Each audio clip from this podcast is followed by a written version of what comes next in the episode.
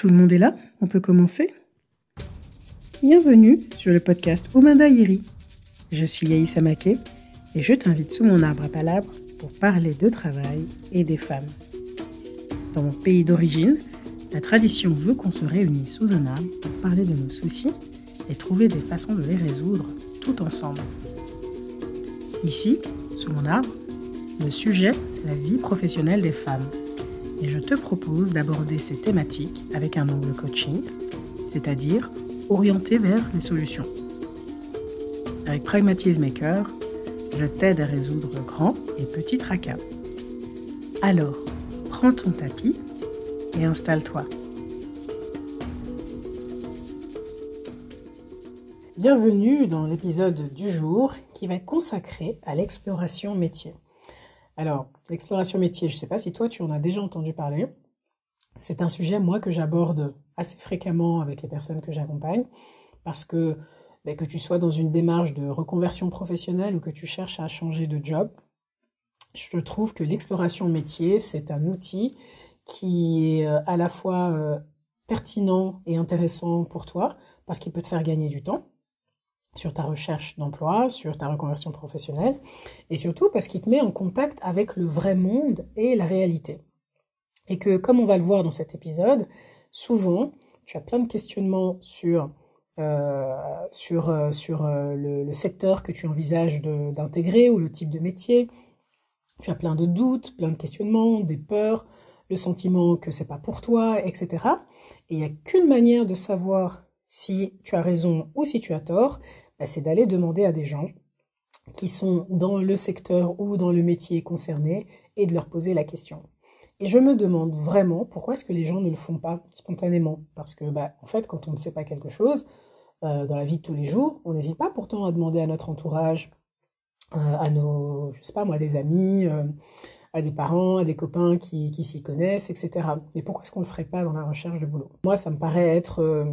un peu la base de toute démarche de changement de travail, que ce soit dans le cas d'une reconversion professionnelle ou d'un changement de job, c'est d'aller se renseigner, de discuter avec des gens, d'aller tester, d'aller vérifier ses hypothèses auprès de différentes personnes afin de savoir comment se positionner. Et je trouve que ce serait assez intéressant, en tout cas dans un premier épisode aujourd'hui sur la question, de parler de ce que c'est, de en quoi ça consiste, à quoi ça sert, quelles sont les raisons pour lesquelles c'est pertinent de le faire dans le cadre d'une recherche d'emploi ou dans le cadre d'une reconversion professionnelle. Et dans l'épisode suivant, qui sera la suite de celui-ci, on évoquera justement la question des résistances et des raisons de celles-ci, ainsi que la méthode concrète pour explorer métiers, secteurs et pistes professionnelles que tu as. En gros, on va répondre très concrètement à la question « Comment faire mon exploration métier ?» Premier point, en quoi est-ce que ça consiste, l'exploration métier? Alors, je l'ai déjà dit en introduction, mais je vais le répéter un peu brièvement là, ici.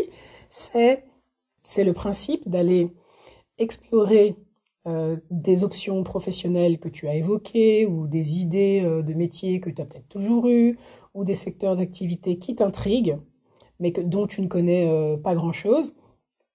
Et l'exploration, c'est avec l'aide de questions, avec l'aide de certaines affirmations, d'hypothèses, tu vas aller vérifier, tu vas aller rencontrer des personnes, virtuellement ou par téléphone, ça peut aussi se faire tout à fait par email, d'envoyer des questions et les gens répondent.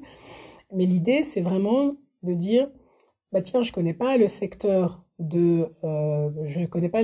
par exemple, de l'alimentation durable.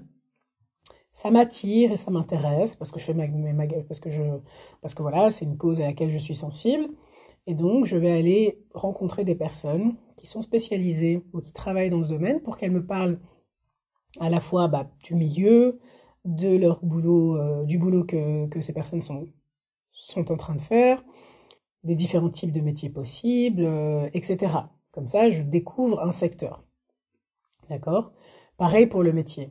Admettons, une de mes clientes veut être chef de projet. Elle n'a jamais eu ce titre de job dans les différents jobs qu'elle a eu.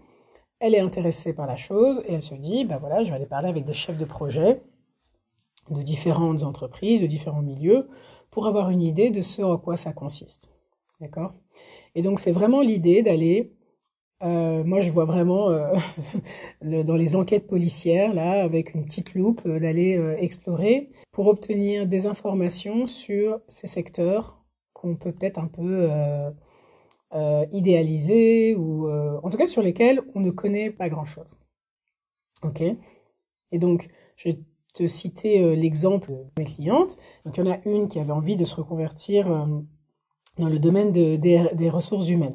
Voilà, c'était plutôt sur des postes d'assistant de direction secrétaire. Et en fait, elle avait plutôt envie d'aller évoluer vers les RH. Donc, elle avait fait une première démarche qui était très bonne avant de venir en coaching chez moi, qui était, bon allez, j'ai l'impression que je ne connais pas grand-chose du milieu, donc je vais me former.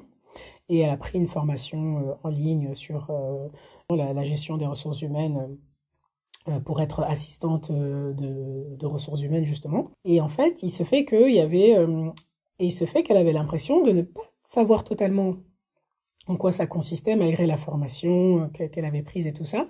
Et donc, elle a besoin d'être rassurée sur le fait que les compétences dont elle disposait déjà étaient suffisantes ou nécessaires, ou en tout cas étaient pertinentes pour ce type de métier.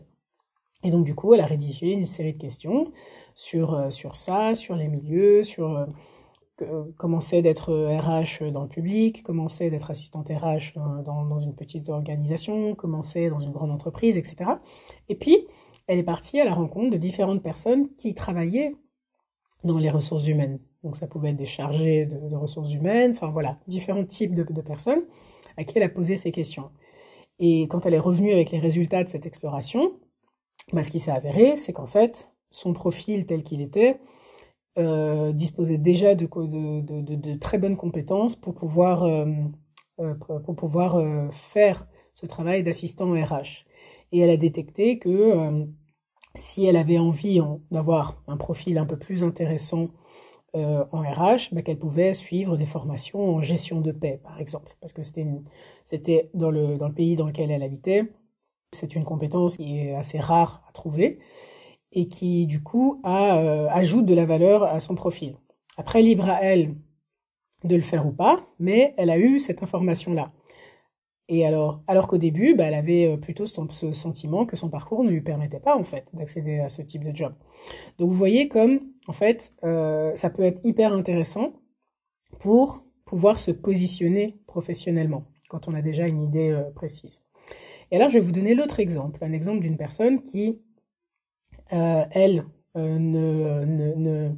était dans une démarche de reconversion professionnelle et avait plusieurs pistes. Il y a plusieurs pistes qui se dégageaient, ou en tout cas plusieurs pistes qu'elle avait envisagées et qu'elle avait envie d'explorer pour savoir si finalement, est-ce qu'il y a l'une d'elles qui lui conviendrait plus qu'une autre.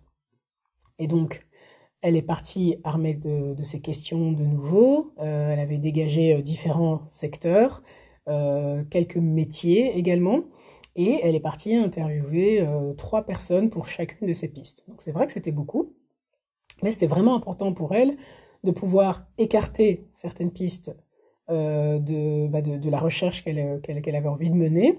Et puis de pouvoir se dire, bon voilà, bah là quand même, ici ça coche pas mal de cases, donc je vais les garder. Et là, c'était aussi une expérience intéressante parce qu'elle s'est rendue compte que plus elle parlait avec les gens, plus la question du sens, elle était vraiment primordiale pour elle dans sa recherche d'emploi. Et que finalement, est-ce que le secteur d'activité importait ? Alors, oui, s'il répond à la question du sens. Et donc, quelque part, c'était pas tellement quel est le métier que je veux faire, mais c'était dans quel type d'organisation je vais pouvoir remplir ce besoin de faire quelque chose qui a du sens. Et ça a été intéressant parce que ça a permis d'enlever une pression sur le fait de devoir absolument trouver le métier de rêve, mais plus de continuer sa recherche avec cette notion de sens qui était importante pour elle. Et donc vous voyez, deux situations différentes, reconversion professionnelle et recherche de job, et deux manières et deux conclusions différentes aussi, d'accord ? Donc ça, c'est pour vous donner une illustration de ce que ça pouvait amener. J'ai plein d'autres exemples, hein, mais bon, je ne vais pas faire un épisode de 3 heures non plus. Donc maintenant, on va voir, dans un deuxième temps, pourquoi est-ce que c'est important ? En quoi c'est intéressant de réaliser cette exploration ?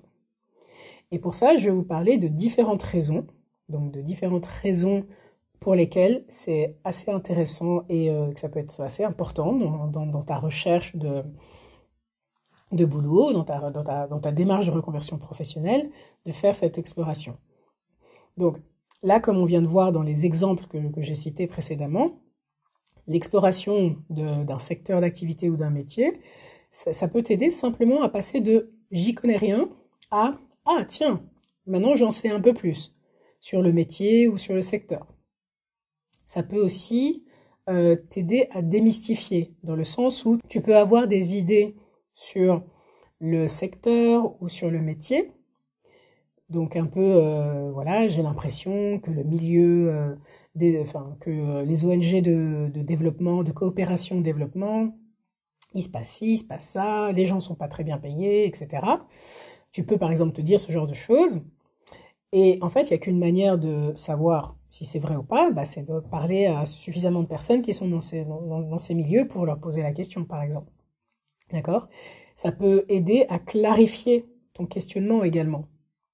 Il y a des questions que tu te poses. Tu vas te dire, moi je ne sais pas exactement si c'est bel et bien ce que j'ai envie de faire ou non.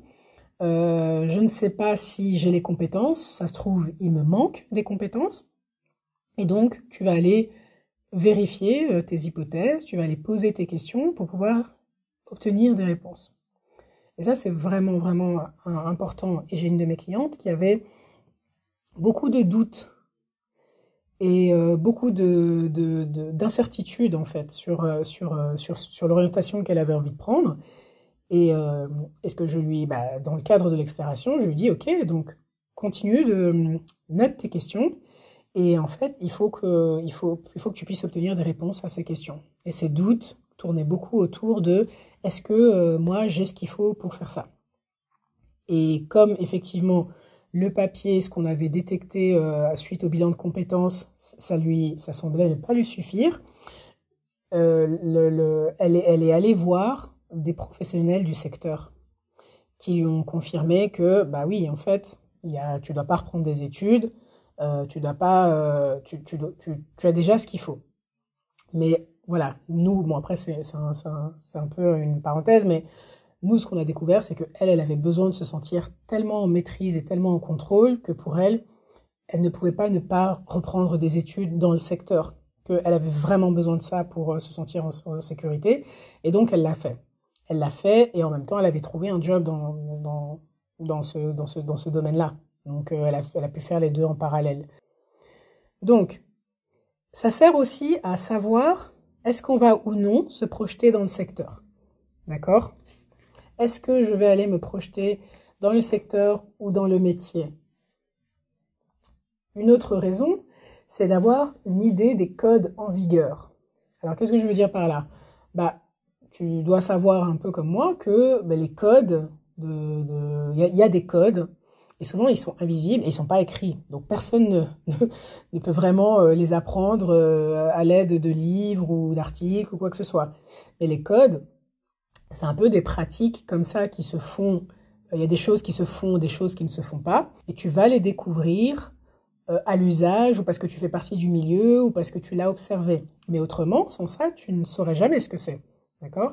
Et donc, parfois, il y a des gens qui peuvent te partager des codes spécifiques à leur industrie, à leur secteur, ou des codes spécifiques à leur métier. Tu vois, que par exemple, bah, dans tel secteur, on publie très très rarement les offres, parce qu'on a cette habitude bah, de passer par le réseau, les réseaux d'école, et que en fait, c'est plutôt comme ça que les gens sont engagés.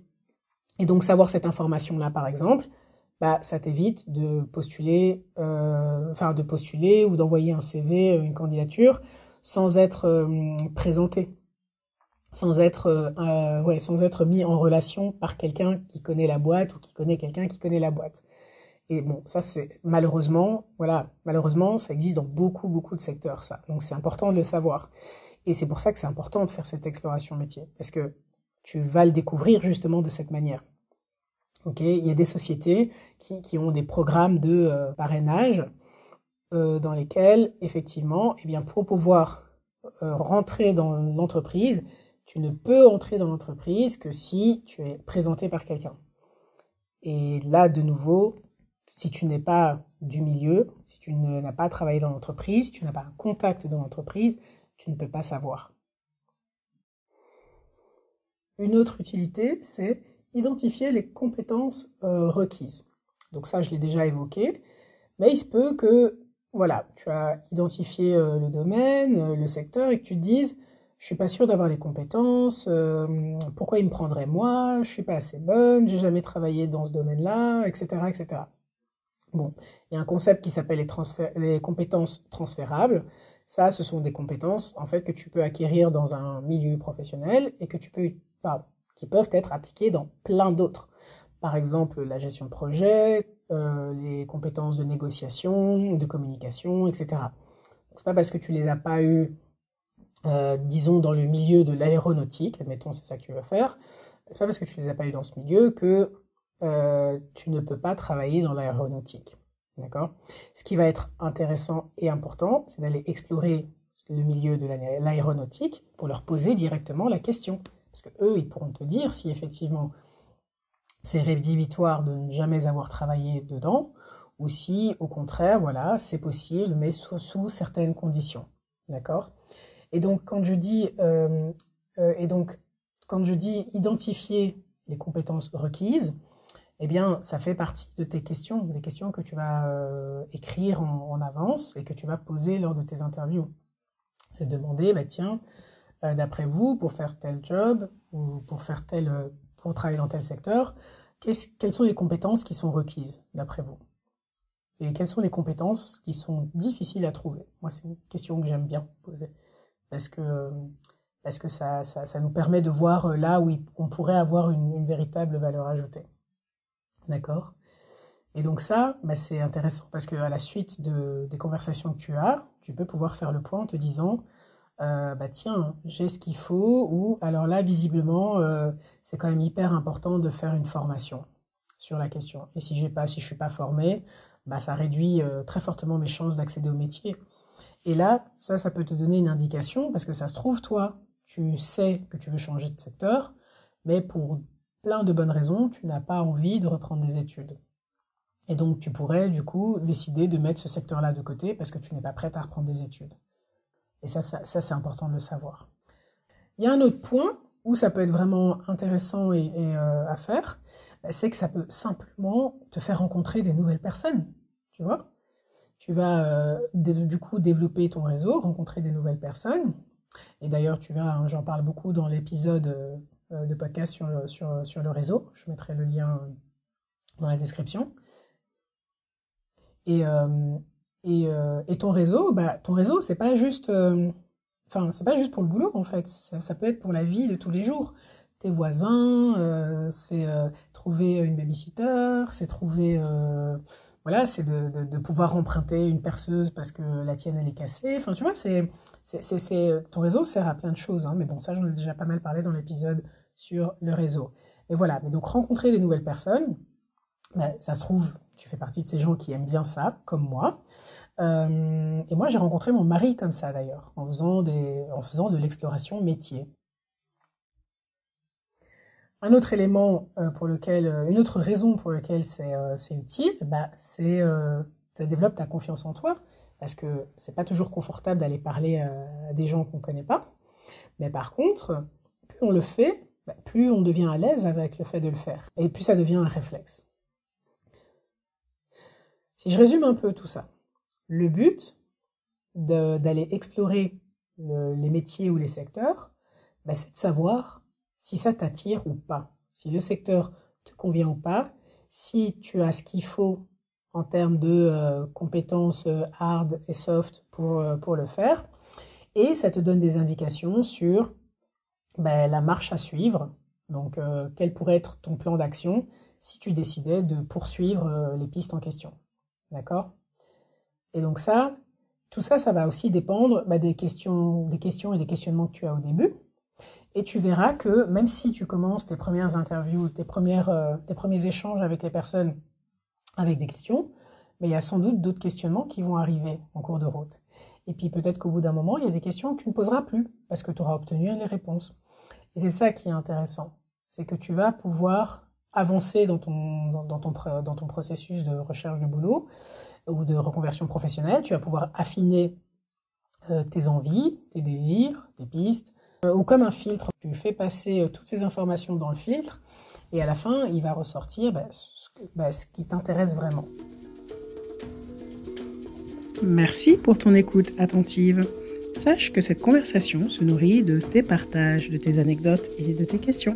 Alors si tu as envie que je traite un sujet, écris-moi à l'adresse podcast@umanda.eu ou alors envoie-moi un message privé sur Facebook ou sur Instagram. Si tu as une sœur ou une amie pour qui le travail est un souci, fais-lui découvrir ce podcast en lui partageant.